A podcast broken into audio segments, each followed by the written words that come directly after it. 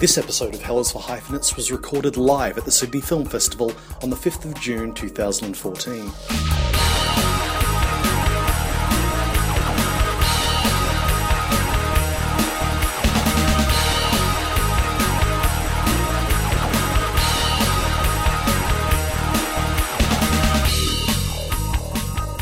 Ladies and gentlemen, welcome to this very special live edition of Hell is for Hyphenates. Now, for anyone who doesn't know what the show is, it's a monthly podcast. Every month we're joined by a special guest who chooses a filmmaker, and we go through that filmmaker's entire career. My name is Lee Zachariah. I'm a writer hyphen critic hyphen mobile army surgical host. And I'm joined, as always, by... Hi, everybody. I'm uh, writer, hyphen, director, hyphen, criminally underseen, late seventies, twentieth century Fox period, Paul Anthony Nelson. Would you please welcome Michael Altman. Thank you.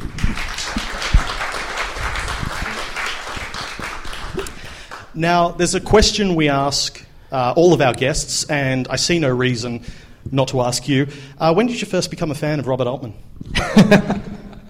Let's see here. Um, very. He was. Uh, he had a big, great deal to do with uh, a lot of my life and my story.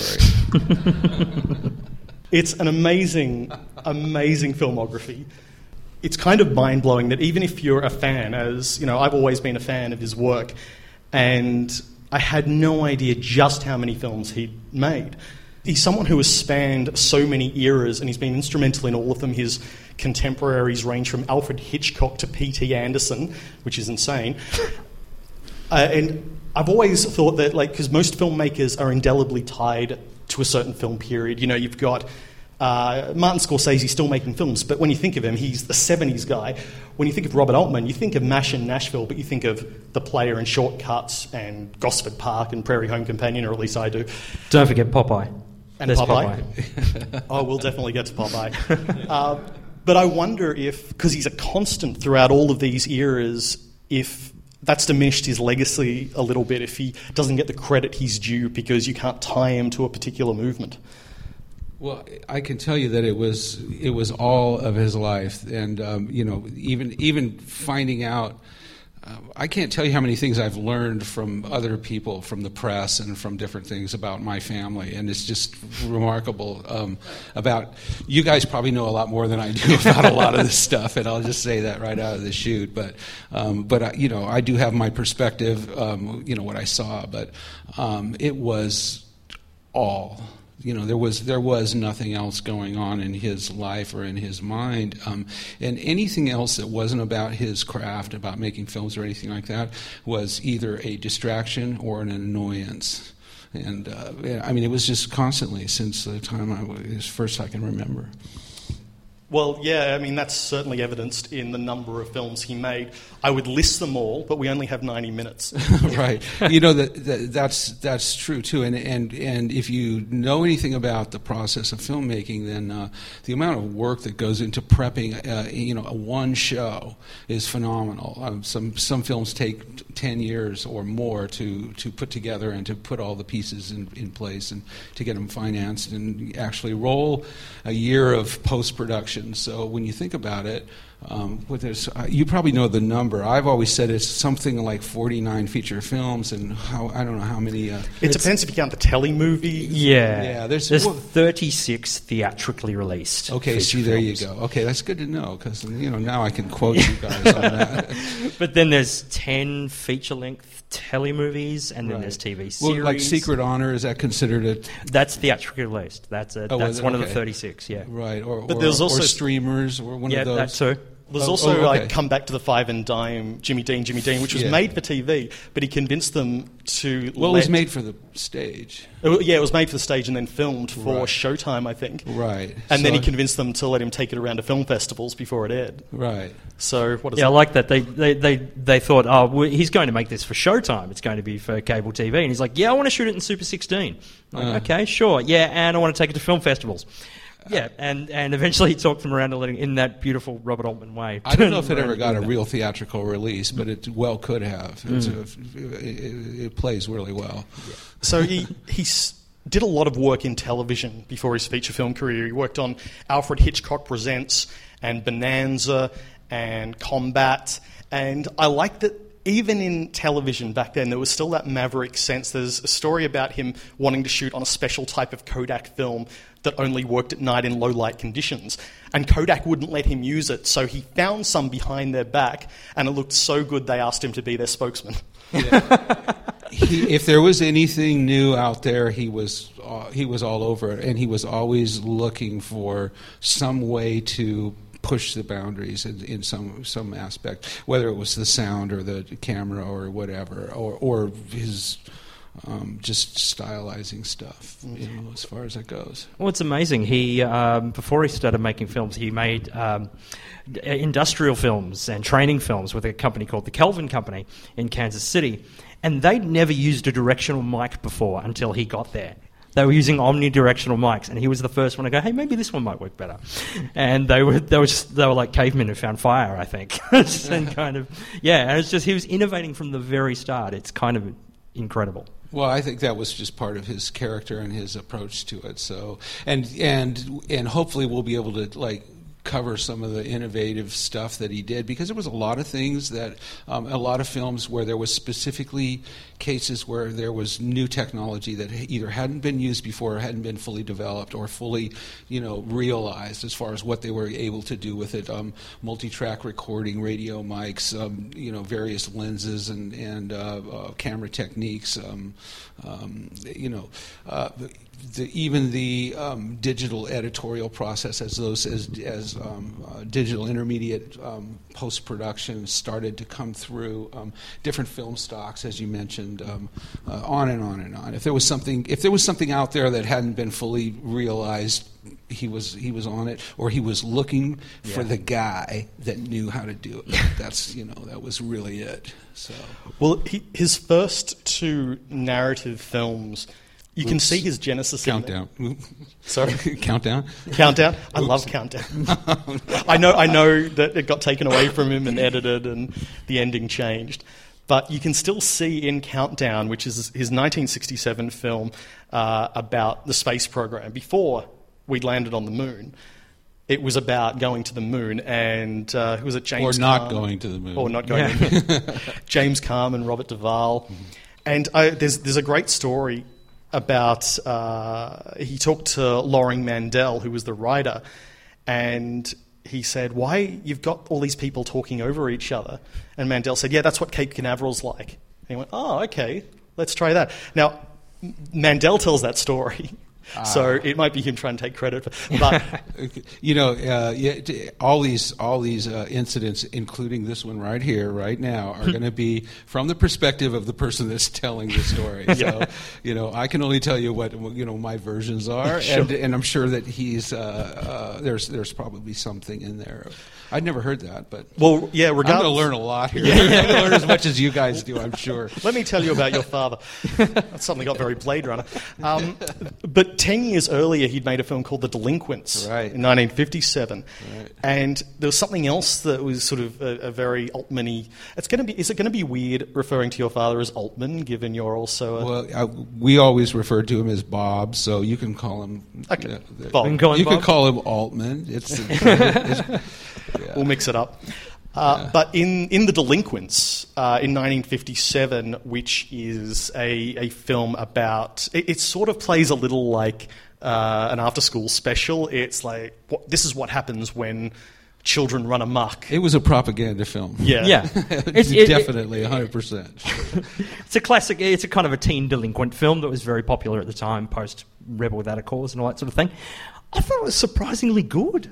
It's for a first film, for a sixty-three thousand dollars film he made in Kansas City. And it's actually quite scary at times. I, I got quite a kick out of it, actually. What was that? Uh, remember Reefer Madness? Yes. Wasn't that the other one that was like... It was It was kind of along that line where it was like, don't do this. Don't don't let your children go here and do this. It, it's not preachy until the voiceover kicks in at the end. Yeah. yeah. But it's interesting. It, it wasn't, right. Yeah. It, it's it's somewhat dramatic in content in the, it, uh, up front. I, but, but something really important happened on that film. Uh Tom Lough- Laughlin, Laughlin, Laughlin, Laughlin yeah. uh, was apparently terrible to work with, right? And Oh, oh, oh, learning how to work with actors. Yes, because he said, uh, set the tone for his rest of his career. Well, his, his great quote was, uh, the minute an actor comes into a cast, into a group, it's like D N A, they're there, and if you take them out and replace them with someone else, it's a different creature. It's like an elephant instead of a rhinoceros. To think that you can control this animal, you're wrong. All you can do is assemble it. So thank you, Tom Laughlin. Yeah. For... yeah, don't thank him for the Billy Jack movies, just thank him for that. Yeah. Well, there are other things, I'm sure. Yeah, no, yeah, that, that are best ignored. That didn't go well. You know, I, that is from what I understand, that whole relationship. With yeah. the, but, I, but, you know, that may have had a lot to do with the way that he addressed and dealt with actors um, going forward. Um, you know, I'm not sure, but his rapport was... Um, it was respectful. That was like the that was the, probably the key element about why there were so many actors that were so anxious and willing to work for him and for nothing. You know, one of the things that you, you guys will probably um, cover this, but one of the things was um, nobody got over scale. It was just a general rule that if you wanted to work on one of his films, you got SAG scale, and, and that was one of the things, that, an early precedent that was set, and, and yet anybody would have, you know, the, everybody jumped on it. I think one of the actors in A Wedding said, uh, when he approached him to do it, he said, this is what everyone else is getting paid, this is what you're getting paid. And he was so impressed that he he wasn't being given this line about, oh, you're getting more than everyone else or as much, that he just went, yeah, okay. Do you remember I mean, who that was? Uh, no. So, I wonder. One of the, there are, I don't know if it was Desi. I don't think it was. No, I don't th- no, I think it was... I wonder. But um, there are seven hundred actors yeah, in A yeah. Wedding. Yeah. I'm, I'm going to go with Carol Burnett. By the, and A Wedding is one yeah. of the films that I really insisted on coming that, to bring to this festival. Uh, it's not one of the most popular films, but I have a lot to say about that film. I, I think it's just probably got more of, of of Bob and all of the things that he, you know, kind of developed and nurtured um, uh, in it, it more than any other film, in my opinion, I think, or as much. So anyway, it's yeah. pretty cool. It, awesome. it is it is great. I'm what, really why, glad that's here. Yeah, yeah. Why uh, why was there that ten year gap between his first two films? Um, Probably the same reason that anybody else has a gap in their career, a lack of funding, inability to be able to put a deal together. Yeah. So, um, it's hard to, you know, he didn't have MASH under his belt, right? Mm. You know, I mean, that was, and, and MASH was a, a complete anomaly. It was a, it was a, um, uh, it was one of those kind of cosmic timing where everything came together, right? And um, I think that that allowed him to have the career that he did, um, at least at the start, and then it, it be, you know, then it came on. But mm-hmm. it's hard to hard to get a deal, especially in, in that environment, in that time, in the in the industry, dealing with studios. Uh, there weren't um, independent films were almost non-existent. I yeah. mean, you know, uh, films were done through studio financing, and they had to be approved and run through the whole gauntlet of, you know, suits and corporate, you know, mentality. And, and uh, mm. there's not anything like it is today where they reverse engineer these scripts in the Black Tower at, at Universal based on, you know, what the popular video game of the day is and, and who's buying Coca-Cola and whatever. Mm. So.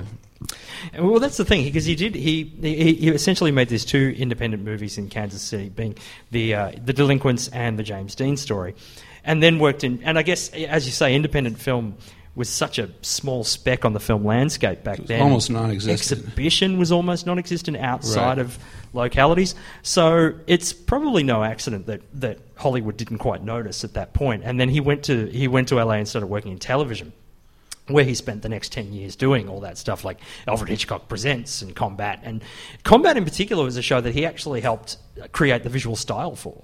Um, he kind of was established that, that the look and feel of that show, which at the time was quite realistic for depiction of war on television. And so, yeah, so he kind of went through this ten-year and kind of got caught on the T V hamster wheel kind of a little bit. And then eventually with Countdown returned well, it to was, features.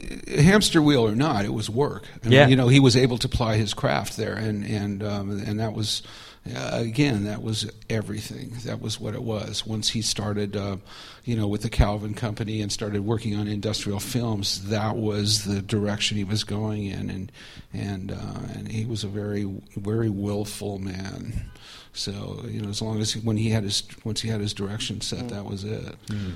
So w- one of the exciting things about going through his filmography is, of course, discovering these gems that just aren't talked about the way his, his big films are. And one is That Cold Day in the Park from nineteen sixty-nine. Oh, yeah, another wow. One. I'm so glad that that's here as well. Yeah, that was another so one right.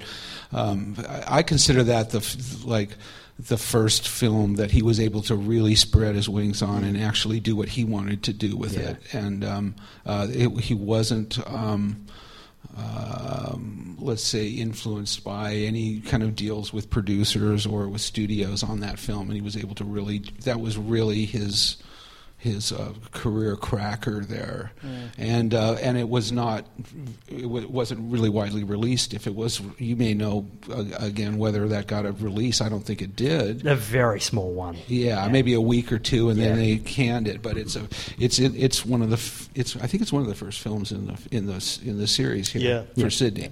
Fabulous film. I mean, it's and and there you get to see the Hitchcock influence mm. and and uh, and just just some masterful work. Um, uh, early on, when you look at it in in perspective with the rest of the body of work, you can see so much of, of what was God, to yes. come. Well, you can you there. can see that classical style because you know he grew up in that classical period of of, of cinema before you know. And it's one way. of the most linear storylines mm, that yeah. you know. I mean, it, it really, it really was not that whole, um, you know, um, an ensemble cast with, uh, you know, kind of uh, uh, helter-skelter stuff. It was a very straightforward film, and it's very dark, and it's you know, um, uh, a, a really solid psychological. It's a, it's it's disturbing for what mm. it is. You know, there's I think there's a little blood in the end, but. It's it's but, gets, it's spooky. It's creepy, is what it is. It, it's yeah. creepy. You know, it's a creepy film. And yeah. there's two things too. There's that thing with there are techniques in there that are so what would become to be known Altman-esque. She's often looking out the window while we hear people talking behind her, and we're barely right. kind of we're dipping in and out of the conversation. But what's interesting right. is really what we're seeing.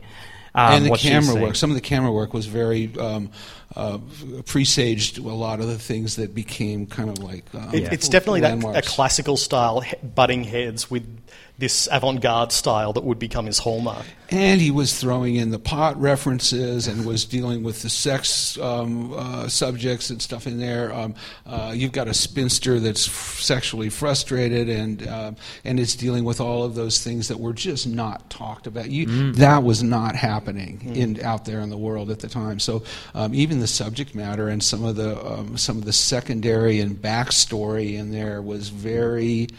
Um, out there, um, although it's it's it's a, like I said, it's a very linear storyline. It's linear storytelling, and it's um, it's somewhat more conventional than some of the other stuff. But there was a lot of stuff. You know, he, he, that was it. Started breaking the rules right there. You yeah. know what I mean with that one. So, it, I recommend you. I think. Both of these guys will agree. See it. It's the ending will film. stay with you for days. Yeah, I'm it's a fabulous film. It really is. It's it's something else. And it's I, slow. It's you know it's a little slow moving. You know, but uh, if you're if you're watching it for under, in this context, then it's pretty good. And it also starts a bit of a trend of Altman being great at genres that you don't immediately recognise mm. as Altman-esque genres. Like you didn't you don't necessarily think, oh, Robert Altman psychological thriller, but he's as, as natural as that as anything else he's ever done. You know, I think that um, it had a lot. I think Images was kind oh, of a picking God, it yes. up. Uh, if you if you'd ever seen uh, the film Images, and one of the little shorts that we're running is a spoof on. Um, you know, we have a couple of little things that haven't haven't been seen by mm. anybody. Some short films, and one of them is a is a little spoof made by the crew on uh, Images called Damages, which we got at the last minute, and I had never seen it before. But um, but Images was kind of a continuation of that same kind of a style of psychological thrillers and stuff like that. Yeah, it's it, fabulous. Images, film. I I never would have thought he would have done a horror film. And then I watched Images and uh, then spent the rest of the night running around the house going, oh, my God, Images is amazing. Uh, it was a little embarrassing, but it was very exciting because it's that's one that you have to seek out. I don't know if it's playing No, yeah. It's not part of the retrospective. Seek it out. That uh, it's an extraordinary film. Um, but after that cold day in the park, then there was Korea. That's when it happened. And then there was Korea. Great opening text. It's not Which, Vietnam. Yeah, no, no, don't say that. MASH in nineteen seventy. Literally kicking off a decade. Mm. A, a, a, a decade not only in years, but in, in aesthetic, in the new Hollywood. I mean, as much as things like Bonnie and Clyde and The Graduate and Easy Rider led to this, MASH kind of feels like the seventies have arrived. Mm. And it's it gets better every time you see it. There's so much, so many layers of of, of hilarity and great dialogue and subtext, and oh, it's just. Fantastic. I just watched. We just uh, U C L A uh, is running this um, complete retrospective now, and um, they're about three quarters of the way through it in Los Angeles, and uh, we just saw that we've got a totally restored. The print that's here is is the restored print. It's gorgeous. Looks like it. It probably looks better than it did when it was released, is my guess, because wow. They've gone through and they've completely redone the negative. But um, and I've seen it a couple of times. I've seen the movie a few times. A few hundred but, times, or? Yeah. But I just watched it again. What a couple of weeks ago, uh, we saw it down there, and it's, I I'm just always amazed at how well it holds up. Mm. And you know, it's one of those things. You know, a classic film is one that you know you can see at any period, at any time, and it still is, is holding its own. But that's it's uh, it's always over the last forty years plus. Since that film came out, it's always every time I see it, I'm always amazed at how it do, it's not dated. Yeah. Yeah. It's never been dated ever. Any and and even today, you know, I'm, I'm I'll be sixty soon, and it's like not. I look at it and I'm just like going, ah, oh, it's fabulous. Yeah. Yeah, it's just it's you know the, the humor holds up and it's just oh, terrific, like crazy. Yeah. Yeah. And it's just it's. I get it's so kind of so much of it is so kind of off the cuff and and, and kind of it, it just feels so natural and, and, and cynical and but also kind of yeah uh, I just I adore it. You wonder how he made that film like got, got a film like that through the studio system and um, and he claimed that it was because Fox was making two other huge war movies, Patton and Tora Tora Tora. Oh, you said it three times. He did it right. It's okay. And uh, Tora Good. Cubed. Yes. uh, and that's that's true. Yeah. Well, I mean, well, that, that's what happened. He was completely. They, he was off the radar. They didn't think it was going to be anything. They weren't paying him anything. None of the actors. It was no big actors in it. There was nothing about it that was. Um, and and Laddie, Alan Ladd Junior, who was uh, w- was a real ally and yeah. uh, and and a, and a great guy. Um, Uh, was the only one that was really paying any attention to it. He greenlit the film, and basically, you know, Fox figured that this was, you know, all the studios they they'll do that. They'll have their big, they'll have their all their, their money on the on the winning horse, right? And then they'll get a couple of couple of knockoffs for the background. And this mm. was just, it just caught everybody off guard. And and it it was one of those things where, like again, you know, I said this earlier, but the you know the universe conspired for all these elements to come together and to you know. The, the the situation, the timing was right, you know. For uh, yeah. and you know, look how many careers were launched, and and Fox wasn't doing well at the time financially. Mm. The studio itself was not one of the one of the top, and that really put him. That gave him a, a nice little shot in the arm. Yeah, it, it, it is an incredible film, and there is that story that someone at the studio said. Why are you making it look like that? It's gritty. Everyone's talking over each other. It's you know, there's so much blood. Why? And he said, oh, that's what war's like. And apparently, they went back to Patton and Tora Tora Tora and said, could you make it look a little more like MASH? That's not how war looks. It's not. You, you know what? Who knows? What, what, what you know? What really happened in those in those rooms? You know, those it's it's a great it, story. Yeah, whether it'd it's be great if it did. Yeah, it it sounds good. So he's just he's now. The director of MASH, he's now really launched his career, and he makes Brewster McCloud. uh, uh, Brewster McCloud was the first film that he referred to as, well, how can you like one of your children more than the other? People ask him about what he thought about that film. It's really, uh, that was the first time he went into what, uh, uh, I don't know, some kind of bizarre acid trip kind of thing, and had a, had a moment where he was like, uh, uh, it, "It's such a strange film," and and yet it's it's uh, it's really a trip. Um, I mean, I really do think most like films would be better served if they all had uh, Rene Auberjonois slowly turning into a bird, into a chicken or something outside of the narrative of the film, just occasionally cut back to him. It, it has if you've, it's the most. It's it, you know he. You can see that that every once in a while his sense of humor would rise, and he would make another film like that. Yeah. And there's there's a few of them. I mean, uh, the one of the later ones was Doctor T and the Women, yes. which was like it's like what?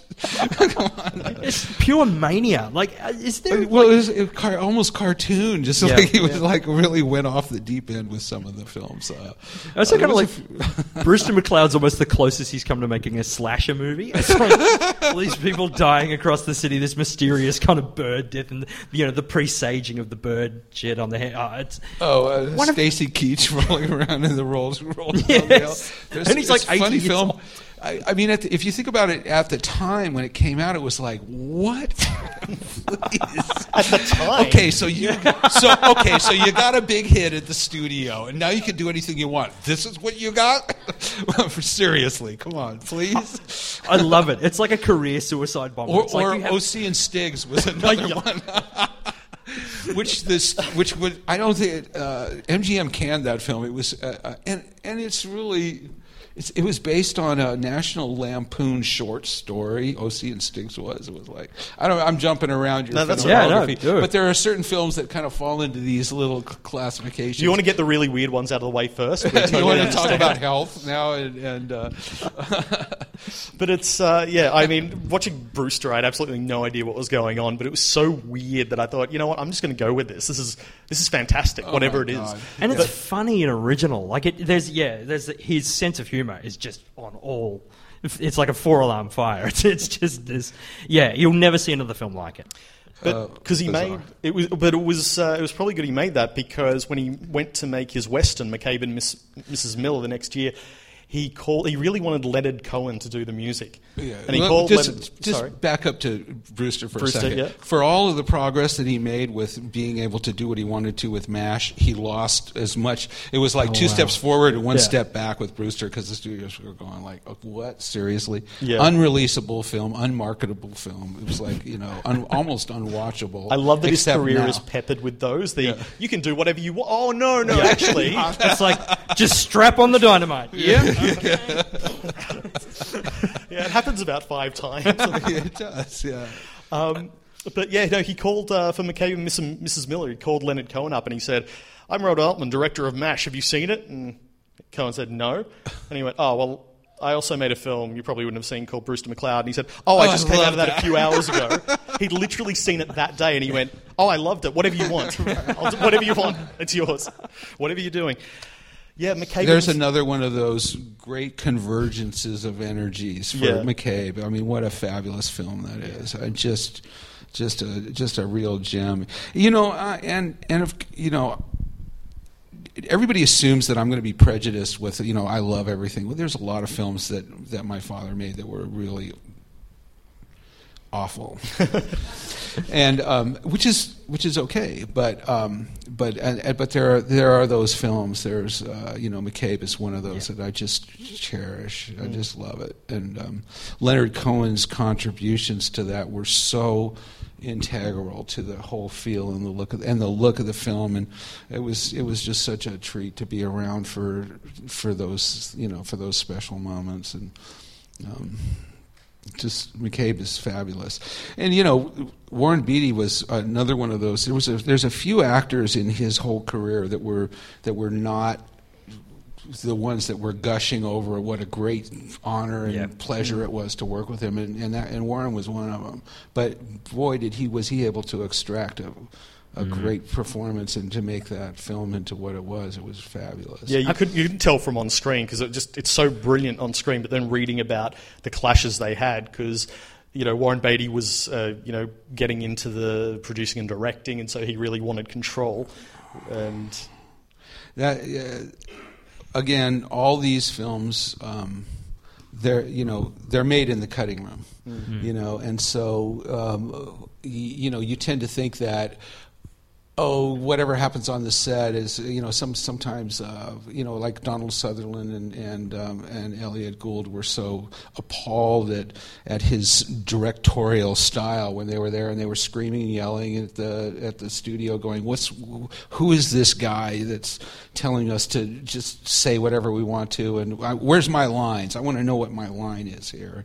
And they tried to get him fired, didn't they? Oh yeah, yeah, they did. And and Elliot's great because you know he was he was just as adamant about it. Uh, Donald Sutherland never really came around. He mm. never really warmed. But um, but um, you talk to um, Elliot. He's such a fabulous guy, and and he he his whole attitude about life and his career and everything like that was changed over a period of time. Yeah. And then and then of course you've got some great performances. Uh, Long Goodbye is another mm. one of those gems. It's just uh, uh, and at the time it wasn't. You know, it, it, I think that, that, that that's kind of like good wine. It's kind of as, yeah. as the years have gone by, that that film is one in particular that's kind of like gotten better and better as you go I, on, because everybody was going, oh, it's Raymond Chandler, and we're supposed to have this. Mm. You know, that's not. Wait a minute.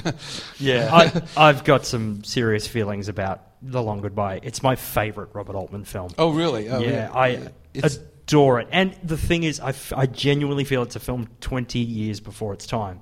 It, because you look at it now, it, it's the stuff of Coen Brothers, it's right. the stuff of Quentin Tarantino, it's right. the stuff of... It It fits perfectly into the, the nineties and beyond. And it's just... It wasn't that, it wasn't when it came out. Because I was so married to, you know, yeah. Bogart and, you know, that right. sort of fifties version of film noir. And, yeah, it's... Where's it's, the trench coat? Where's the, yeah, uh, yeah. the film noir? Yeah. yeah. It's And now it's... The Long Goodbye is ground zero for neo-noir. It's yeah. it's everything we know and love now. It's just brilliant. And Gould is amazing in it. Yeah. Just...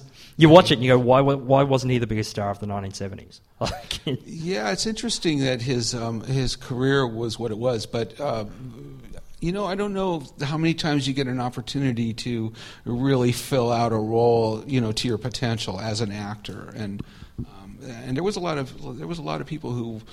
who didn't get any other opportunities, or maybe they weren't capable of doing more, you mm. know, in in other situations and stuff like that. You know, there's a, quite a few actors who were like really good in Altman films and quite didn't quite do much else, yeah. you know, or, or or anything else of, of note. Of course, that's an opinion, but mm. you know. Well, there was uh, I've forgotten the name of the lead in Images, which he did between McCabe uh, and Long Goodbye. Uh, Susanna York. Susanna, Susanna York. York. Yeah. That was. I mean, again, I'm just going to sit here and go on about Images over and over again. But um, that that is a film that deserves to be up there with, I think, the best horrors of the seventies. It, you know, that film, you I think if there's twenty minutes or more. There's at least a third, possibly more, of that film where you don't know that half of what you've been watching is possibly coming from her perspective only. That you know you you're watching a film that seems to be making sense and following through, and then about halfway through the film, all of a sudden you realize, holy shit, maybe that's not really happening. She sees that, and so and so then everything that you've seen up to then, all the setup for it, is all out the window, and then now you're questioning your own perception and what you know is that. Is that guy really there, or is he a ghost that she's hallucinating? And and mm. and it, when and when you start to do that that mind screw thing, yeah. you know, um, and then, and then it really becomes a ride. The last half of the film is like you don't know which, you know, which what's real, and then you get to see what it's like from her P O V, yes. yeah. and you go, oh, that's what it's like to be crazy and yeah. to hallucinate. Oh, I see. It's a it's and, a real it's a real it's an ups it, it, it it'll throw you for a loop. Yeah. Yeah, if you sit there and watch it, it's pretty trippy. And there's so many little motifs too. Like every time, like there's certain times when she sees somebody and walks into a room. The camera, there's a, there's an old style camera sitting on the kitchen table, and it's always pointed at her whenever yeah. she's in the room. Like all there was a whole bunch of stuff yeah. in there that was that, that goes on, and it's interesting how, um, you know, we're aware sort of generally about how much we can be influenced by film. You know, you go sit in the theater, and, and how much of that can be uh, can can really affect you. this is this this puts it in your face mm. about how you can be manipulated, mm. you know, by by by a piece of uh, film. It's it's it's interesting testament to the power of uh, of you know the, of the medium itself. Um, and and then uh, I mean, if you really want to get deep about it, you could sit here and wonder about how much um, subliminal advertising and, and television influences our lives, mm. and you know all this stuff. You're sitting here taking these images in and. Images. Oh yeah, yeah. Images, that's yeah. It. Bring it all back. Title. I think I'll use that someday. So, th- uh, Thieves Like Us in seventy-four. Fabulous, G- fantastic movie.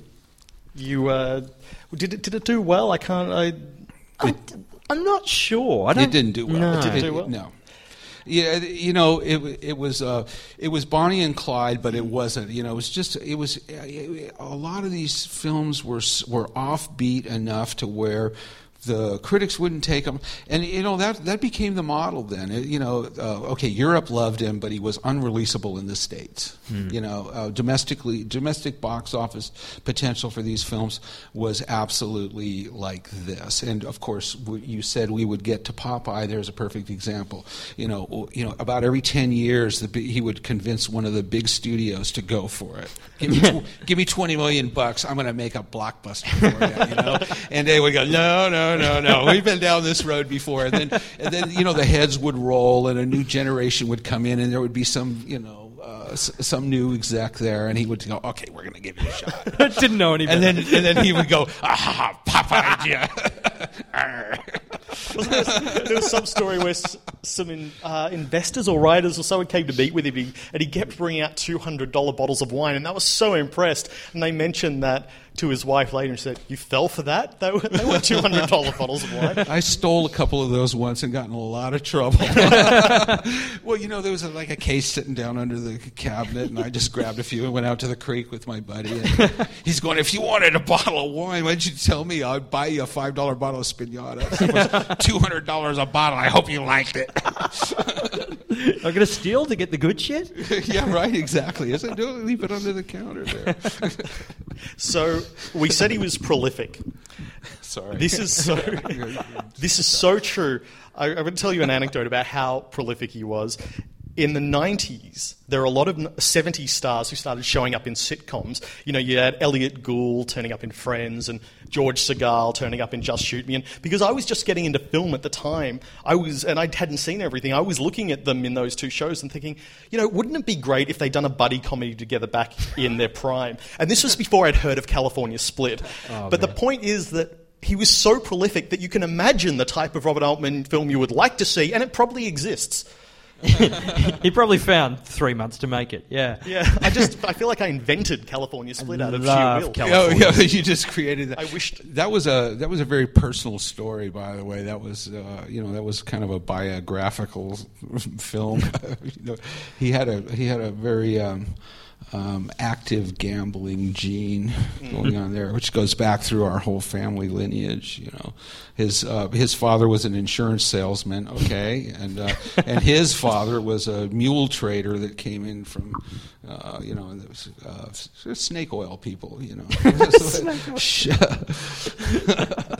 it kind of ran in the family. So. There's so, there, there are so many stories. Um, In, uh, about him uh, only having five hundred dollars in his pocket and it has to be for this thing. It's, he's got to go home with it. And he stops by and, and just gambles at, in a place and either uh, comes out rich. That's or, a, that's an old um, Hollywood joke. As a producer says, oh, I got this great deal on this house. for It's only a million bucks and it's right on the beach and it's fabulous. The only problem is they want one hundred dollars down. It's like, it's like, It's, that was him. Uh, there was always there was always uh, creative financing. Let's call it that. Yeah, but he recognized it because you know California Split is hilarious and it's a great film, but it's also really serious about it's how tragic. Addictive. Yeah, it's mm. tragic. It's tragic. But it's all those things at once, and so he clearly saw that you know gambling was. Destructive. Yeah. He, he, uh, he that like I said, that was that was quasi um, autobiographical. Mm. Um, that film, um, he he well understood the disease, mm. you know. So, and I love that it, it both depicts the rush and the emptiness of the whole thing, but not in a way that is in any way moralizing or didactic. It's just, it's that beautiful seventies way of just presenting it all to an audience and just leaving you with it. You guys are hardcore. This whole program is really hardcore, because anybody that hasn't seen all these films is going, hmm, what? You know what I mean? Anybody that would be listening to this, you, there's so many few people that have seen this whole... You know, there's so many films, and they cover so much ground. And, you know, I'll tell you, since uh, two thousand six, he passed away. And since then, I've become much more, um, you know, this is not my life. I don't do Robert Altman stuff. Uh, I've lived my entire life um, pretty much, uh, you know, having my own life and everything like that. It's a, it's a, it's a, it's a very difficult and very um, huge legacy to be shouldering at any point, you know, because there's so much material and it's such a great thing. But, um, but having since he, since he's passed, and and since I've become, you know, uh, much more more opportunities like this to be able to look back at it, it's uh, it's it's pretty it's pretty um, what humbling to see how much of this material there is. And there's, I don't know, I can't imagine anybody that, you have to be a really obsessive nut to have seen all of these films. I mean, there's there's so much, you guys, uh, yeah, no exception. Okay, no, I'm talking about you two. Yeah. So we accept but, that. Yeah, but you know, uh, uh, unfortunately, I'm I'm in that cl- I'm in that same class. It wasn't by choice, but here I am. So uh, uh, it's it's it's pretty interesting to. Well, be it's there. One of those. I mean, we, we, we do do this every month where we go through a filmmaker's entire filmography, and this was one month where I was so it was such an epic uh, journey. But I was so sad when it ended, and so tempted to go back and start it again. You, you just want to live yeah. in that world. Well, okay. No, trust me, trust me yeah. on this. I don't know if you really want to live there. From a distance. I'll trade I'll, you for a while. Yeah. I'll, I'll, just, I'll just live in the long goodbye. I'm fine with that. That's okay with me. Nashville, I would very happily live in. The, his, the Nashville that he depicted in nineteen seventy-five, one of the most iconic films. Um... And one that really, like, sort of reestablished him post, you know, all, all the films he'd done after MASH. You know, we were talking about the two steps backwards. Ma- Ma- uh, Nashville was very blatant. I mean, I mean, I've been doing business in Nashville, and, you know, the only reason they even let me land at the airport there is because most of the people that were around when that film was made are all dead. But, you know, he, he, he was so detested for, you know, by that uh, by that industry and by that community. It's so incestuous, and it's so nepotistic, and, and uh, there's so much of that stuff. It, the reason that the rest of the world, I think, was uh, one of the, th- the magics about that thing is that he has um, all of these opportunities to explore human frailties, you know, all of the, the uh, you know, the, just the... the humanism of people and, and their their character flaws and what stuff. And, and, and without, you know, he never did it, he never portrayed people... Um, maliciously. Mm. He just sort of like took a snapshot and said, you do what you want with yeah. this. But uh, but it was, he was he was very uh, kind of cynical in his approach, and yet in some some ways he was a little bit endearing. He was, mm. you know, he had a, there was a certain warmth to showing people's, you know, dirty underwear. It was, uh, if you will, it was some, some there was a, there was a touch of niceness. So, and that film was like one of the classic examples of, all right, you want to take a look at this industry? Here we go. Let me take a shot at Nashville. Well, is, is part of it that uh, like so many films are glossy, and they uh, and not just glossy in how they look, but the way they depict characters. People are always, you know, very black and white. Even flaws are very within certain acceptable boundaries. Sure, yeah, that was a that's a standard thing that you mm. you make flawed characters so yeah. that you can redeem them. But, but there was no redemption, f- yeah. no redemption here. Well, ne- but, but next to other films, it would look like he was being incredibly cruel. But Critical, there is an yeah. affection in, in the way he right. shows how f- genuinely flawed everyone is. Right. Yeah, you yeah. see the Ronnie Blakely character, and you see the I, I can't remember the gal's name, but the one that was always that. that ends up always wants to sing and ends up closing the film. I forgot. Her yeah, name. Barbara you, Harris. Barbara Harris. Yeah. Thank you. Albuquerque. You you just also gotta love her. You yeah, know, you know what I mean. And you gotta love that spirit that says that, okay, so I'm terrible, but this is what I really want to do, and I'm going to do it, damn it. And then when she gets to do her thing at the end, you just go, yes, you know. It's kind of like, and then and everybody's the, getting shot and dying and yeah. screaming, and she's singing, and just it's fabulous. And it's, it's, it's such a, and this is the thing we find with with, with Bob's career is that the dude can stick an ending. Like, he just knows how to end stuff. Like, so many filmmakers don't have that gift. Yeah. And he creates these whirlwinds of characters and action and, and, and, and story, and always closes it. And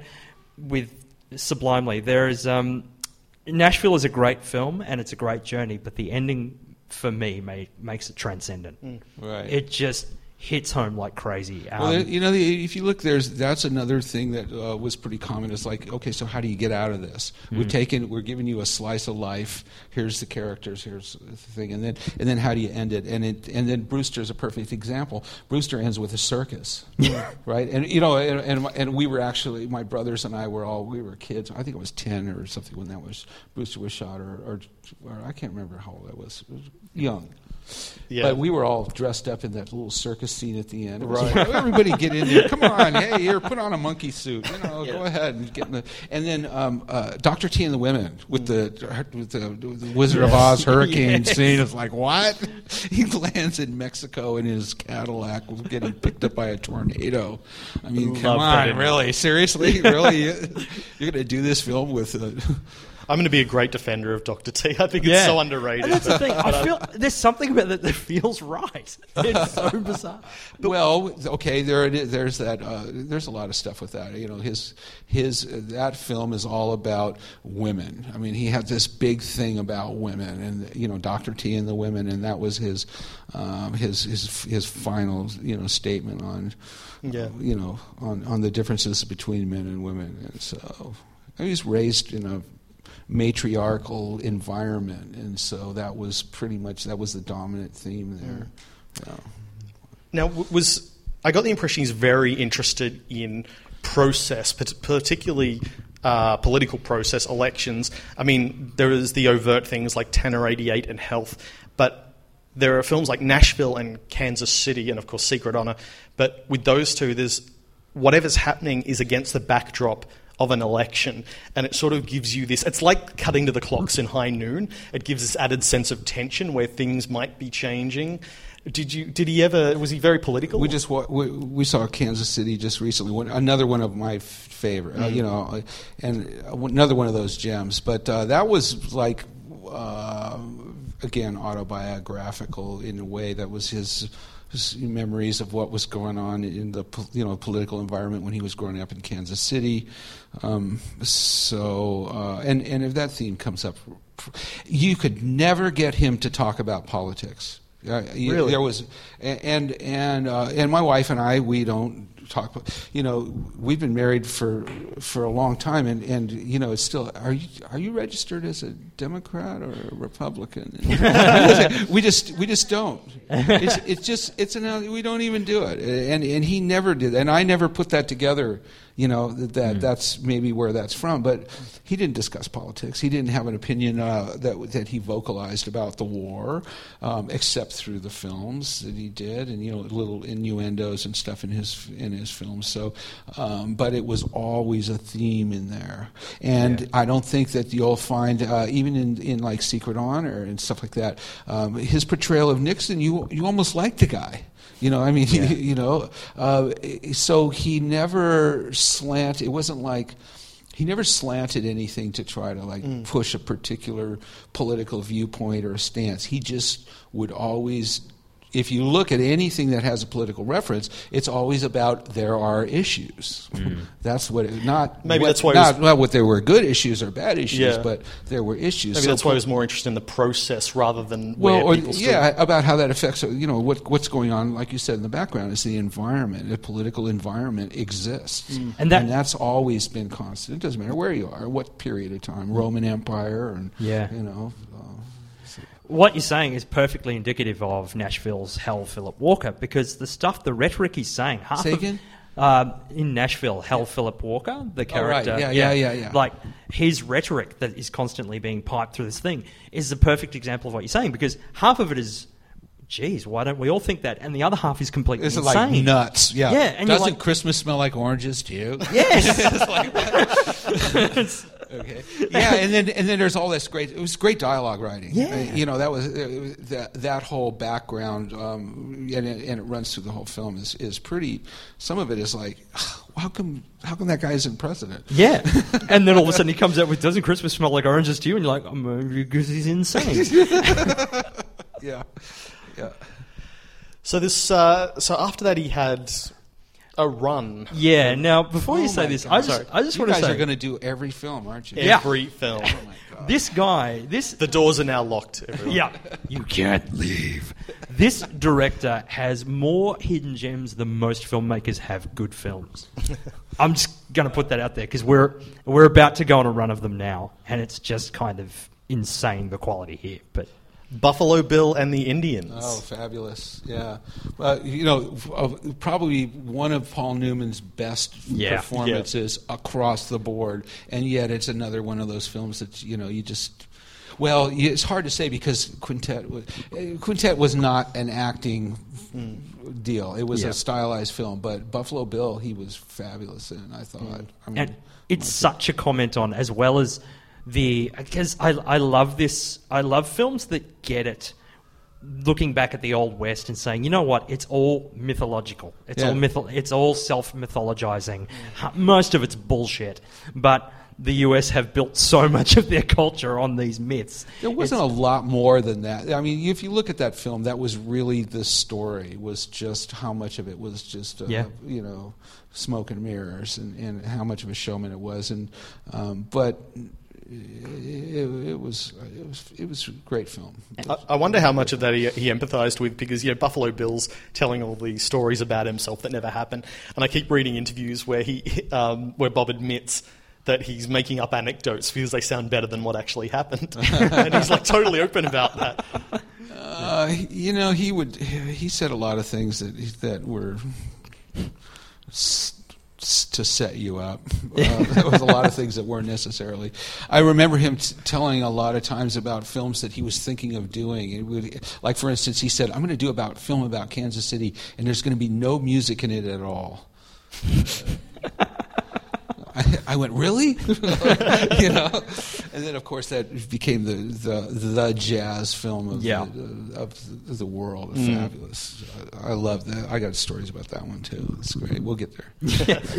But I will also say, too, that Buffalo Bill and the Indians also feels like a comment about Hollywood and the star system as well, in terms of the way it, it depicts Buffalo Bill and the little universe of, of hanger-on as he's got orbiting him, and using you know the the names of Annie Oakley and Sitting Bull's currency and all this sort of thing, and and the way he's kind of set himself up and set himself apart and aloof from this other group, and the creative differences between Sitting Bull and and Buffalo Bill feel like two stars on a movie set who aren't cogent with each other. It's it's really sly. It's a really terrific film. Yeah, I don't I don't know how sly that was, because it was it's pretty out front. Though. It was a, it was a it was a direct comment on the on the whole um, industry, and you know how much he detested the the machinery that was doing studio films, you know, and how how phony that is. But there it is. It was, yeah, yeah. Now, if there, if anyone is looking for like a a short list of the obscure titles you have to seek out, I'm going to put Three Women up there, yeah. which is one of the ones we have at the show here. See and it. If you haven't See seen it, it's uh, it's it's really um, it's it's a journey. That's a real trip. Yeah. Very interesting film, and and very another one of those really psychological, you know, mind twisters. Mm. So it's uh, I, I'd have the elevator pitch is Berg, Bergman's Persona in Texas. it, it just it gets under your skin. It's and this is the one where creepy again. Yeah, creepy. You know, it's a creepy film. You know, it's just like, ew. Well, well, this is the one that, it's, and this was actually corroborated by, by somebody else. The story is he had a dream, absolutely, that's and he was a, driving past. Somebody was driving pa- uh, driving with him past Fox, and he said, "Hang on, pull over." He runs into Fox. pitches this dream. I don't know about that part, but I, I, I don't know. I don't know about that part. It, you know, could be there could be some truth to that, and but yeah, it could be one of those. Well, the story is he came out with a deal, like, and then yeah. got back in the car, and then that was his next film. Uh, I'm not sure how that deal was put together, but I know that this that film. You know, you know how that. You know, you wake up and and and the end of a dream is just kind of slipping away from you, but you remember some of the some of the key images mm. and the imagery and the relationships, and I know that. That's uh, and boy, I'll tell you what. You watch that film, and if you haven't seen Three Women, you feel like you're watching a dream. I mean, it really, it, it really feels like that. And it, some uh, the the thing that to, to me is the most remarkable about that film is the fact that it does come off like a dream. It's got all those elements of like kind of. You know, characters that are they're not quite all the way solid, you know, and and then they change. Yeah. The situations keep changing, mm. you know. You as soon as you set everything up, then it's like all of a sudden it's like it's just a little bit different. It's kind of like the way your your, your dreams shift. And yeah. sometimes people change change positions yeah. and stuff like that. So it was, I, I like it for that per reason. It's depicting a dream. Mm. So a very discomforting. Um, shift in dynamic. And again, another one actors. of those no action films. It's like, you know, you have to really be set up for that kind of a movie. You know, there's no car chases and there's no, uh, you know, there's no blood in it or anything like that. So it's, mm. it's one of those things where you really have to be in for a, a slow ride. and, and possibly Shelley Duvall's finest hour too. Really, really a great job. And uh, Sissy Spacek, probably one of her, if not her best deal, probably one of them. Yeah. You know, she's she's done some really, really remarkable work. Um, uh, Sissy has. Um, Bob Fortier, who plays the the sheriff, was, was one of those guys who kept showing up in Altman films. Mm. And he was... Uh, he was he was a sweet guy. He, he plays the um, the the shooter guy that uh, the, her buddy out of the shooting range, and yeah. he's yeah. it's kind of a bit part. But it, you'll see him in in probably I think six, seven, eight films, always bit parts. And he was a just a sweet alcoholic. You know, he was a, he was an old drunk, and he wasn't a good actor, and uh, you know, there was, there was a bunch of people that, that Bob used over and over again who were just like good friends, and they weren't they weren't good actors, you know. But if you put them in this, they were always good for that spot, yeah. you know. And and so there was a couple of that's one of his, um, I think his best performances, if you call it that, because the guy couldn't act; he just was him. Mm. Yeah. There was a lot of people like that that were used over and over again. Yeah, yeah, a lot of familiar faces turn up. Um, I, th- I think probably the, the thing about Three Women that really proves why Bob stands out from, from everyone else is that when most people tell you their dream, it's really, really dull. When he does it, it wins awards at Cannes. If everyone could have interesting dreams that would win awards at Cannes, I'd be much more willing to hear about your dreams. Um, now, I love the pitch for his next film, A Wedding. He said, I w- all I want is I want to have twice as many characters as Nashville, just to see if he could. Yeah, that, that's, that was the one film that I insisted on for this, um, to, to, you know, to bring to this um, festival. And it's probably, uh, in, my, in my opinion, I think that's probably the epitome of the ensemble cast, multiple storylines running consecutively, um, uh, just, just and a... Um, having been, because I was involved in that film from the, you know, pre-production all the way through the last, it was over a year um, uh, in the editorial process and the whole thing, and watched how that goes together. My appreciation of that is sublime. It's just, mm-hmm. it's, it's, it to me, it represents everything that uh, that he ever um, kind of put together. The multi-track. Um, the multi-track recording and the way that all the actors were paired. I mean, the, the cast of that movie alone is just yeah. staggering. You know, Howard Duff and Lillian Gish and Vittorio Gassman and Carol Burnett. Carol Burnett. Carol Burnett, who, when he, when she was offered the film, she wasn't sure. She talked to Lily Tomlin. And he's, oh, what's he like to work with? Lily, Lily goes, told, it's okay. No, she said, if he wants you to carry a spear, just go and carry a spear. It doesn't matter, just do it. She went, oh, okay, that's high praise. I'm, she I'm was in. Marvelous. Um, uh, there's so many names. Uh, so Gavin O'Herlihy, which was uh, Dan O'Herlihy's um, son or grandson, you know, mm-hmm. who was a great silent film actor, and uh, just Pam Dauber and uh, mm-hmm. yeah, oh, that's right. Um, Paul, Paul Dooley. Dooley. Paul Dooley. Well, Paul Dooley was a, was was part of the family at that point, but um, Dennis Franz and um, yes. yeah. just uh, on and on and on. His um, only non-cop role. I don't know if that's true. That film um, was such a uh, such a magnificent piece of orchestration. It's it was just remarkable because um, every single actor was primed with, this is your backstory, here's who you are, this is your relationship to everybody else, and this is who you're kind of paired with, and this is how you're you're doing that. And then they would take, you know, it was all shot in the, in the Armour Mansion um, on Lake Bluff in Illinois, which was uh, Armour Hot Dogs, which was a huge um, uh, company that um, Uh, this fabulous old mansion. Uh, so we were on location, these gigantic ballrooms and big sweeping staircases and stuff like that. And and he would take these setups of this, you know, this wedding, and he would put these all these people in this room. And he would mic everybody individually, and he would have them all go in there. And just all these shots were three cameras minimum, or some sometimes more. We'd throw everybody in a room together, and there would be all of these little subplots going on simultaneously.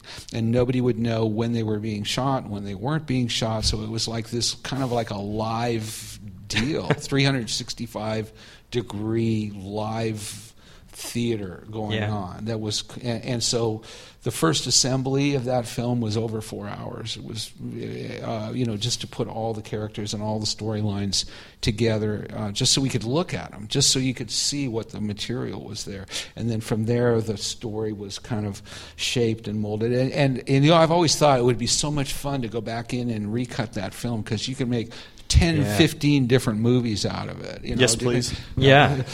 Uh, depending on how you who, who you wanted to feature, you know. We have the web now. That could be a web series. Oh my God, it was just fabulous to watch that thing come together. There was so many, so many elements happening simultaneously, and of course, everybody.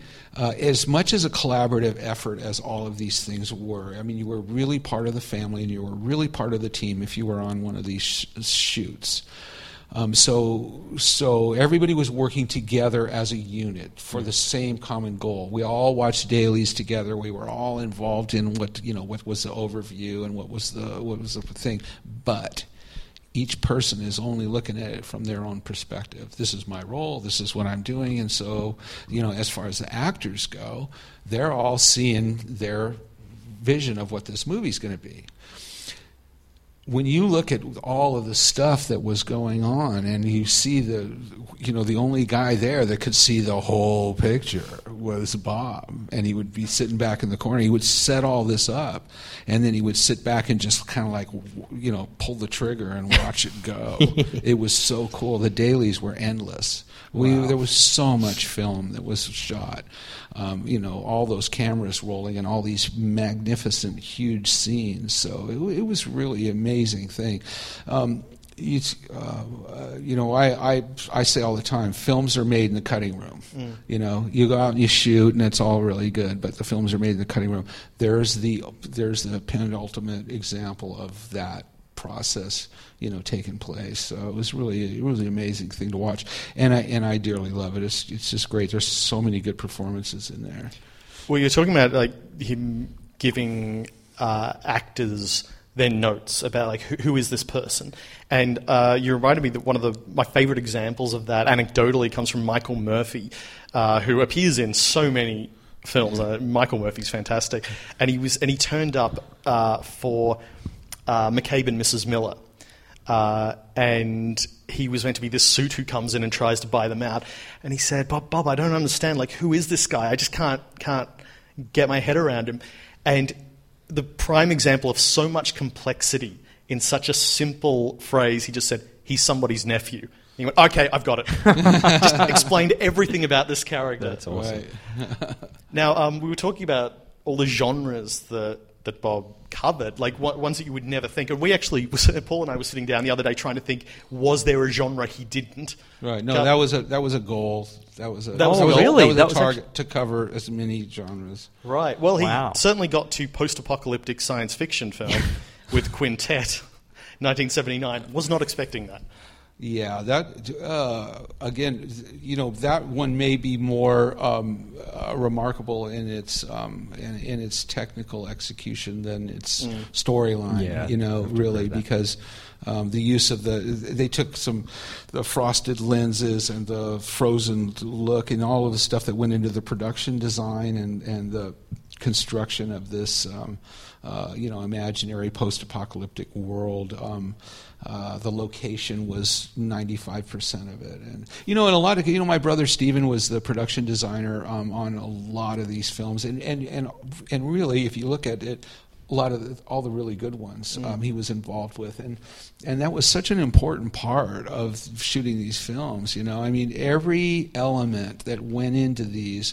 It was it was so much not just about the actors or just about story writing or just about the camera. It was about all of those things being uh, put together. And, and Quintet was one of those films that was just a remarkable look to it. Mm-hmm. Um, you know, it was, it was it was really phenomenal and under some extreme conditions. Mm-hmm.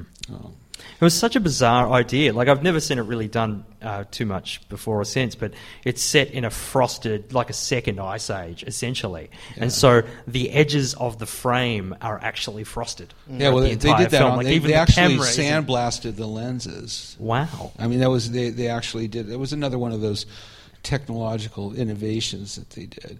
You know, that Warner Herzog's uh, the, uh, Gore, The Wrath of the Gods, you know, is so you, you're so much there because the environment and the, the set and the circumstances played were such a ma- such a yeah. major element, and, and and this was one of those examples of that. You know, that was the main character in that film was the the Ice Age look and the feel, and that was a lot of that was done through um, you know going out there on the edge and doing some you know mm. different stuff with the, with the look of the film.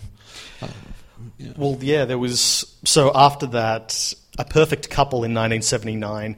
And Health in nineteen eighty. Perfect Couple is a fabulous film. Teddy Neely, who was doing uh, Jesus Christ Superstar, and uh, a fabulous singer, of not one of my favorite people in the world, but um, uh, but but fabulous. And there's uh, Alan Nichols, who was a was a was a regular kind of a staff guy, had mm. written some fabulous music for that. That was a really really just a great film. I, I yeah. love that one, and yeah. nobody's ever seen that one either. Yeah, you know, people I, don't know that film, but it's really fun. Yeah, I got to say, I I remember seeing Paul Thomas Anderson, who was a, was a massive fan of Bob. Paul Thomas Anderson's Punch Drunk Love, and of all of his films, it felt like the film that wasn't influenced by anything until I saw A Perfect Couple, uh-huh. and now I feel like I know where Punch Drunk Love comes from. Uh, well, Paul was uh, was was real. Um, he he was a real fan, mm. you know. And then, yeah, Health in nineteen eighty, the we, we, you can go past that one. We can go past that one. I, I got to say, though, Health... We loved Health. Yeah, I adored Health. Like, Health's almost impossible to see, and it's... It's, it's, such, hard, it's hard to watch. It's such a great comment on the political process, and some terrific performances by Glenda Jackson and, and Burnett again and James Garner.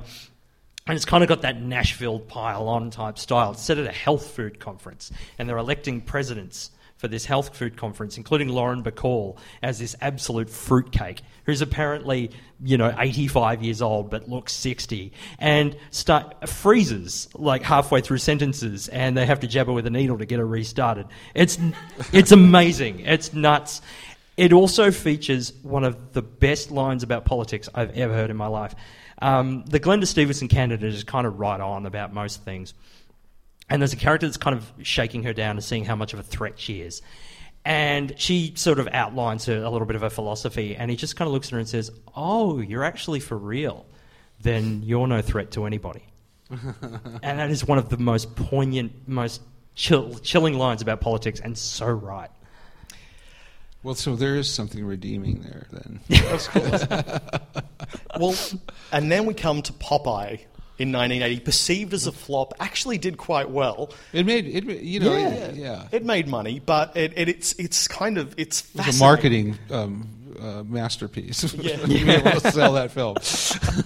I can imagine a lot of parents going, "What the hell did we just do?" But well, it's, it's worth, even if you don't like it, it's worth seeing for Shelley Duvall's Olive Oil, which is one of the most extraordinary things I've ever seen. uh, the, the closest I've seen to a cartoon character coming to life. Right, amazing, yeah. But. Yeah, it was interesting because that was, uh, who was it? Robert Evans produced it, and right. they started calling it Evans Gate. And so the reputation it had for being a failure was more important than the fact that it wasn't. And so that was sort of when, when Bob fell out of favor. And uh, Jules Pfeiffer, who oh, wrote again. Popeye, yeah. said again, yeah, he said, um, Pfeiffer said he was destined to go into the wilderness. If anything, he we he willed himself into the wilderness. That was his fate. That he had to butt heads, he had to fight the establishment, and he was also a genius.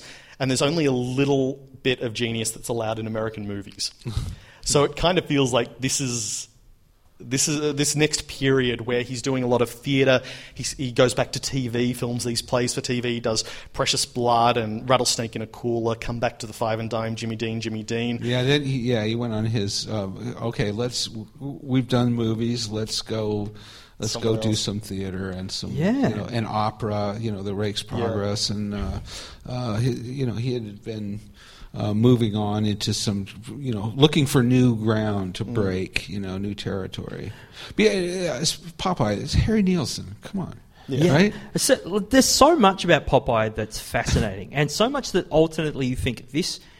I don't know why he thought this would work with kids, but at the same time, it is fascinating to watch. It is so interesting and such a great take. Like the the songs that are being sung are like people singing songs to themselves in the house around. You know, it's it's like it's like this interior monologue rather than hey, let's put on a show because we're in a movie. It's like no, it's kind of just people going through their day, working out their stuff. You know, it's and it's again, it gets to this kind of this truth that would continually. You know, find its way into, into Bob's films. It's like he had no other way of operating. Everything. I, my partner watched Popeye, and her reaction was, "Well, he certainly made the most truthful Popeye film you'll ever see." And it's like, yeah. It, Who else would do that? Who yeah, else would make exactly. a truthful Popeye film? And it's that, and in that in itself, for all its flaws, is kind of genius. But and of the of those eighties films that aren't well known, you know, there there are some gems like Streamers and Secret Honor, which is a monologue. Richard Nixon, Philip Baker Hall. Secret Honor.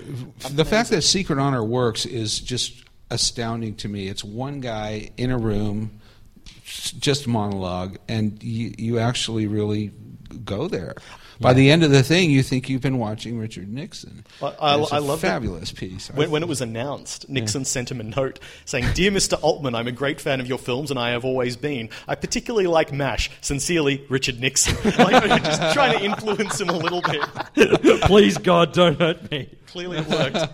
I thought it was, you know, I thought it was endearing. You end up really feeling for the guy. I, it was, it's interesting. Yeah. Well, you, you get that. Uh, you know, we, I grew up with this whole thing about Nixon is a bad word.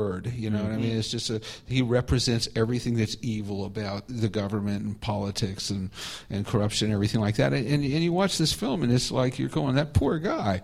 You know, yeah, it's well, really, it's, it's like, like larger forces constantly controlling. Endearing you, to to watch it from his P O V. You know, you're in the You're in the room with the guy. Did some of that come from the fact that Nixon is a character who was once powerful and was now exiled, and yeah. in the eighties? That's pretty much where Bob was. Well, I don't know whether the, the, the sympathy came from anything that was directly related to who he was and what he did, but I think that that was the goal, was to uh, de-demonize him in some in some way, and it is, it, what a challenge, mm. you know, to to make the guy not into some sort of an evil, you know, spawn from hell that was out to ruin the world, you know. Um, so and, I, is it it was, I thought it was a, well done. The crew were mainly college students. That it was a semester he was. You know, I don't know. I wasn't there for yeah. that. And and it, and that was one of those go knock it out films. I mean, mm. you know, that was that was set up. He he did that concept. There was a lot of periods where I wasn't even around or anything. So um, uh, some of these projects were put together, um, you know, by hook and by crook. Mm. Um, well, we should. I think we should uh, probably move it along a little bit. We should jump oh my forward. God, yes. There are some there are some really great gems in there, like uh, Fool for Love. Can we get a dinner break? Yeah, this will only be a few days, folks. Yeah. Um, but, and then, you know, the, one of my favorites, uh, the Tanner eighty-eight uh, T V series, uh, very very much by, you know... Uh, Did you watch all of it? I've watched it three times. I'm, I've been a fan of it for years. I love it. Uh, I'm also a huge fan of Gary Trudeau, so that, that helped as well. But then he he does uh, Vincent and Theo in nineteen ninety, but his real comeback is The Player yeah. in ninety-two. And he ha- I, I should say he hated the idea of a comeback. He hated the idea that people thought he did, because he kept working. He kept he said, I you kept know, working. He never kept working, but it's, it gets harder and harder. For every bomb that you make, it mm. makes it that much more difficult to finance the next film. And believe me, it was always a challenge. And so a lot of this was, uh, a lot of these films were financed by, you know, people that were just, you know, had to, had a checkbook that they could pull out and that were, you know, still enamored with, with him regardless of what he did. But uh, you know, you have to have a hit every once in a while, or you're out of you're out of business. You know. You, well, there was did you, sorry, did you? Um, was there a reason he particularly gravitated towards adapting plays? Because during the eighties, the O C and Stiggs was the only non-play. Everything else, from from sort of Rattlesnake in a Cooler to Cane, Mutiny, Court Martial, was was theater. Well, I think that he had made a decision to um, to tackle theater. Live theater. I mean, that was just, you know, like I said, at a certain point he said, well, okay, I've done this, now I'm going to. And he had such a respect for actors. I mean, he loved the craft of acting. And so you want to see, you know, you want to see actors really, you know, working their chops. I mean, the live theater is another another world, you know. Mm-hmm. You don't get a retake. You know, you don't get you don't get to like prep for your close up. It's like it's like real time. And you know, any chance that he had to be able to explore any of a medium, and, and it was he was all over it. And he looked at, he was always looking for a challenge. Yeah, I mean, always looking for a challenge. And I think that that's uh, that's a great direction to go in if you really want to. You know, he wanted to establish himself as being the real deal. So uh, it was great. It seems like a natural progression. I mean, in retrospect, I mean, it looks makes sense to me now. His influence extends so far that I would say we would not have had Marvel's The Avengers without him. Hear me out. I was watching the extras for Shortcuts in ninety-three, and there's an interview at the time while they were shooting with a very young Robert Downey Junior who looks like he's just had a religious experience. Or and he's, he's like, on drugs. Oh, oh, yeah. Sorry, it was ninety-three. Probably more accurate. That. Yeah, that's right. But he's got... Like, actually, he was. So. Well, but he's I saying, just... I've never worked like this before. This sort of improvisation, like he's really on camera. He's talking about, I've just got to work like this all the time. And... He's a really bright guy, and yeah. he's a really fabulous actor, and um, and I think that uh, once he was one of those people who was like all of a sudden liberated. It was like somebody, you know, opened the cage and let him out, and, mm. and so you know that kind of freedom of, to be able to ex- to be able to explore a character and bring something to it is uh, is life changing for a lot of actors, and there are some that just never recovered from that. Mm. So uh, you know, he's one of them. So well, that that and I, I love the guy. I, I think he's just a fabulous actor. Yeah, yeah. Well, that that one-two hit of The Player and Shortcuts in ninety-two and ninety-three just. Apparently he made so many deals off the back of that, like like Pret-a-Porter in Kansas City all got sort of funded off the back of that, like immediately, and it got to the point where some investors wanted well, to meet no, with him. Well, no, it looks like that. Yeah. It looks like that, but you got to remember that all these films that were, you know, that were stacking up as he was in production were um, were on the, you know, were were in, in development. You know, there was concepts and ideas that he had for films that were always, there was always three or four projects. And you know, uh, when he when he passed away, and uh, my brother and I are, are playing around and looking at some of the scripts that he had lying around, and we're reluctant to do them or to get involved or try to push them through because they were his. Mm. You know what I mean? And, and and nobody wants to get in there and try to like, you know, mess with that. Yeah. But there was some really really cool projects that had been that kept getting pushed because other things got financed first, and you know other other shows came up you know in front of that. But uh, there's there's a few of those, and and so the ones that seems like they just kind of popped up, not not all of them popped up. You know, some a lot of them had been you know in the. in the in the back room, you know, germinating, fermenting for years yeah. before they were actually distilled. I think there's something incredibly Alt- Altman-esque, ironic about his return to kind of um, Hollywood's embrace being a satire on Hollywood. You know, kind of being this kind of... You know, oh, you shot know, at, at the industry. At a certain industry. point, you got to laugh at yourself, and, and it's like, how many times can he jab those guys without them having, mm-hmm. you know, yeah. just saying, okay, okay, you got us. you know. But Shortcuts is a straight up masterpiece. Mm, that's uh, a, it's uh, another one we got here. It's a uh, we we have Shortcuts. Yeah, it's fabulous. Yeah. Uh, and I just watched that again recently too, and. Um, Uh, you know, you forget. You know, you, you can let these things sit for a while, but it's it's it's pretty good. Um, that's just a just another great example. Of course, you know, you look at all the writers that he's worked with, all these fabulous people. Um, uh, the list of everybody that you've ever thought was, you know. Uh, really good that's still alive. Uh, you know, he didn't do Ragtime, and, and that was one of the shows that he had that he didn't make. And there was, yeah. a, there was a couple of shows that, that somebody else ended up picking up and running with. And, and you can see what they did with it as opposed to what he you can imagine that he might have done with it. But, um, you know, Shortcuts was uh, was just another one of those great ensemble pieces, mm. multiple storylines and everything like that. But um, that had been... You know, that was his interpretation of something that was written by a, a, a great writer. Mm. Yeah. You know, it's like... Um, you, you almost feel a kindred spirit there in that st- in Carver's stories and Altman's approach. Like, there's... They're both... Well, that's why they, you know... I mean, Bob liked real artists. He didn't... Yeah. He never suffered fools. And so that's why he was, you know, associated with people like Pfeiffer and, and Chandler mm. and, and all of these... Uh, you know, the people that he ended up working with closely, mm. um, uh, were, you know, were people that he respected.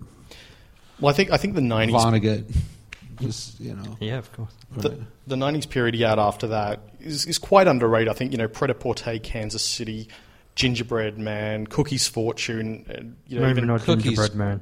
What's that? What's that? Co- Cookie's Fortune. Cookie, I love Cookies. Yeah, I love Cookie's, Cookie's Fortune. What a great film. Even uh, Doctor anything, T and anything the Women. With Tom Waits in it is like uh, it's okay. Yeah, it's okay. Yes, I like it. But um, yeah, I think that's I, I, I think it's such a solid run, and it's.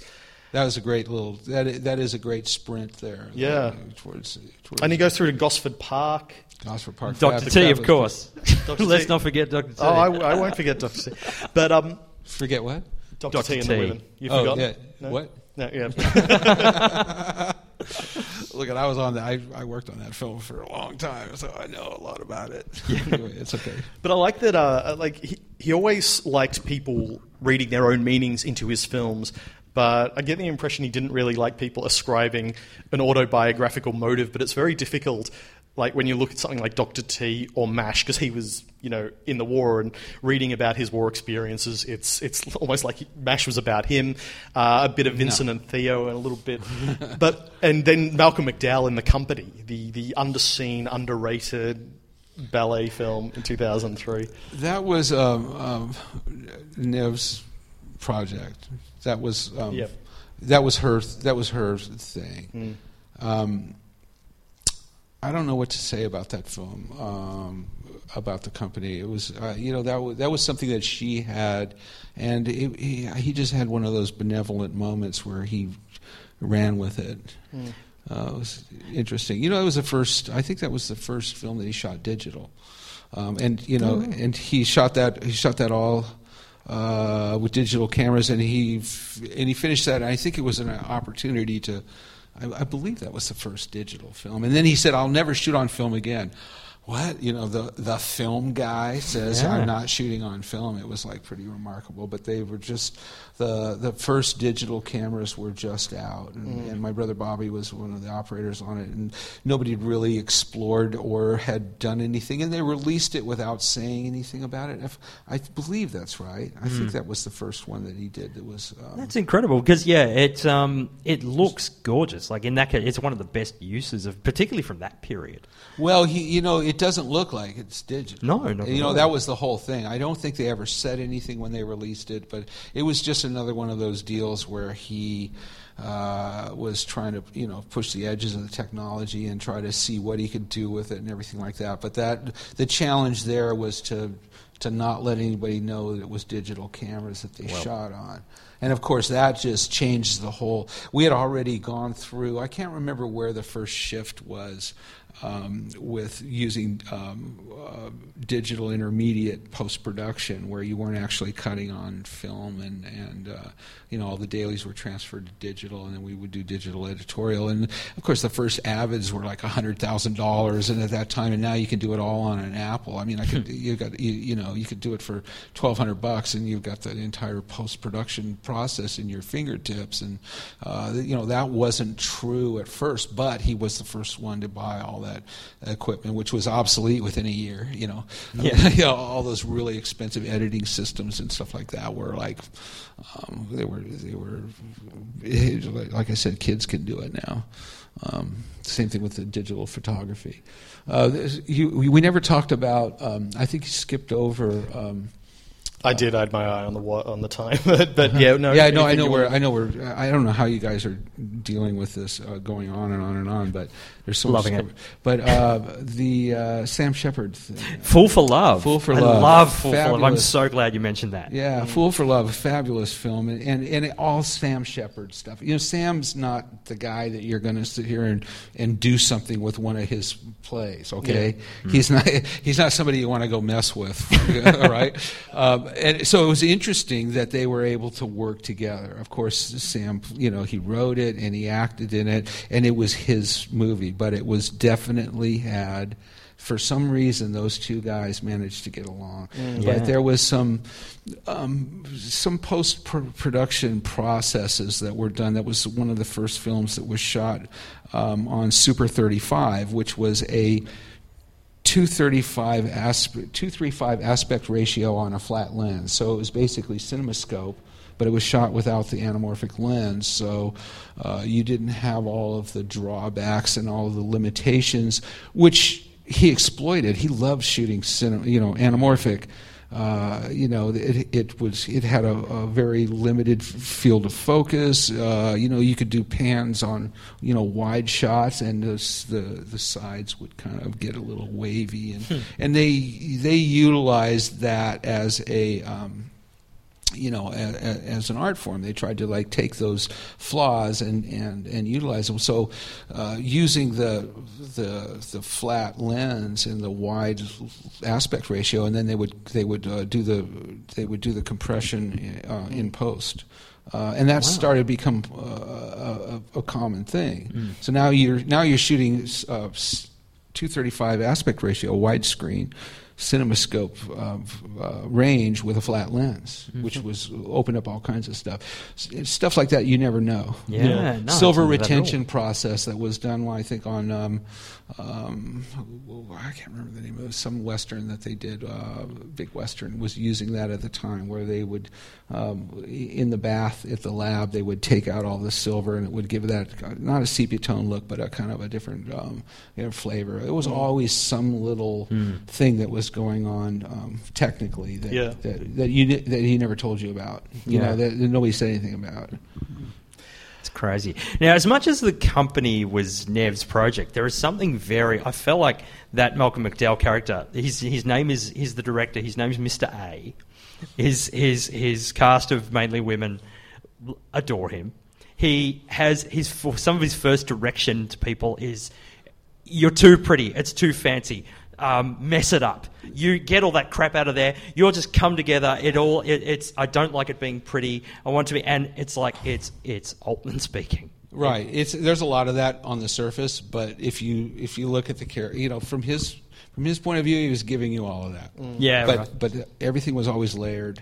You know, there was always stuff going on in the background. So yes, that was a big that was a big spoof on himself. It, yeah. That was him making fun of himself and having some fun with that, well, uh, and, and and having fun with the legend. Yeah, right. Okay, more than anything else, not who he was, but what people perceived him as. So. Well, there is something incredibly poignant about his final film, A Prairie Home Companion, which is very much about endings and, and, and about uh, death. And I don't know how much of that was conscious, but well, in, in context now. How, how do you how do you put how do you put, I don't know how you guys figure that out, but uh, um, watching that film was. Um, uh, That whole theme with the Angel of Death and yeah. that being the last film that he did and all that kind of stuff, you got to wonder, like, you know, was the guy some kind of a mystic or something? I mean, I it it was it was very um, uh, emotional for me, you yeah. know, because I could see that all those elements in that film before he passed, you know, right after that. Mm. He built that in there. He knew it was happening. Um, you know, he knew what was going on. So um, that's always a... That's always. That's also our, in this festival. But that was his. He, I, I think that he knew.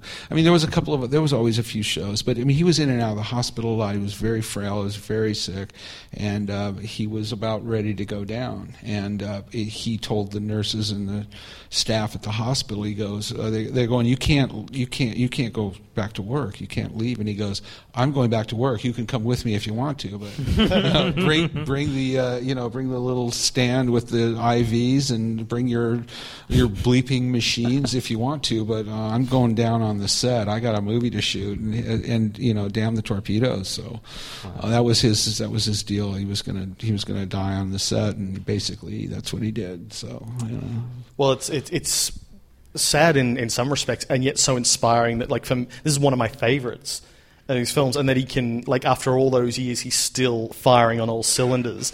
Yeah. Is so extraordinary to watch. And you know, I, I, I never felt any sort of, you know, he never felt sad about it. I never felt like particularly sad about it. You know, everybody's everybody's going to go. Mm-hmm. And nobody gets out of this one alive. So, um, and he had a very, uh, you know, very very staunch attitude about it. He was like, he knew exactly what his life was about. He knew what he wanted to do. It was never. He was never pretentious about it or um, or ingenuine in any way. So. Um, and he ended up doing exactly what he wanted to do, the way he wanted to do it, right up to the last minute. And that's, you know, I I just got to admire the guy for that. So absolutely, yeah. I, we, I, we made it, right? We, made it. We did it. I'd li- I, I would like to uh, I would like to end on a questionnaire from Vanity Fair in April two thousand six that uh, he was given. The question was, if you were to die and come back as a personal thing, what do you think it would be? Answer, I'm immortal. Love it. Oh, that was very tongue-in-cheek, I'm sure. Michael, thank you so much for coming out to Sydney, for talking to us about your father's work. It's been a real honor. It's been well, huge. You guys are great, and you, and uh, and I love the f- the fact that you've got, you know, that you were able to dial in on so much of this stuff. Um, uh, again, it's not this is not my my life or anything like that, but I really um, I love the stuff. It's not what I you know it's not what I do or anything like that, but it's it's really great to talk to you guys, and for for all of the homework and the, for you to watch all those films is just you, you may be on a very short list to have seen everything. Hopefully, the show will make I, the you, list. Yeah, in fact, I think there's some stuff that you may have seen that I still haven't. I'll, but, I'll, I'll lend you some. Lend some ladies but, and gentlemen, would you please thank Michael Altman? We have some great sh- we have some great films uh, at the festival here. And if you if there's some of them you haven't seen, you should uh, check them out. It's it's pretty fun. Absolutely, and we'd like to thank uh, Matt Reviere and the Sydney Film Festival for having us. Uh, please go to hell is for hyphenates dot com. You can hear all of our previous episodes and future episodes. And thank you very much for sticking with us. We ran way over time, but I hope you'll agree it was worth it. Thank you. Thanks all.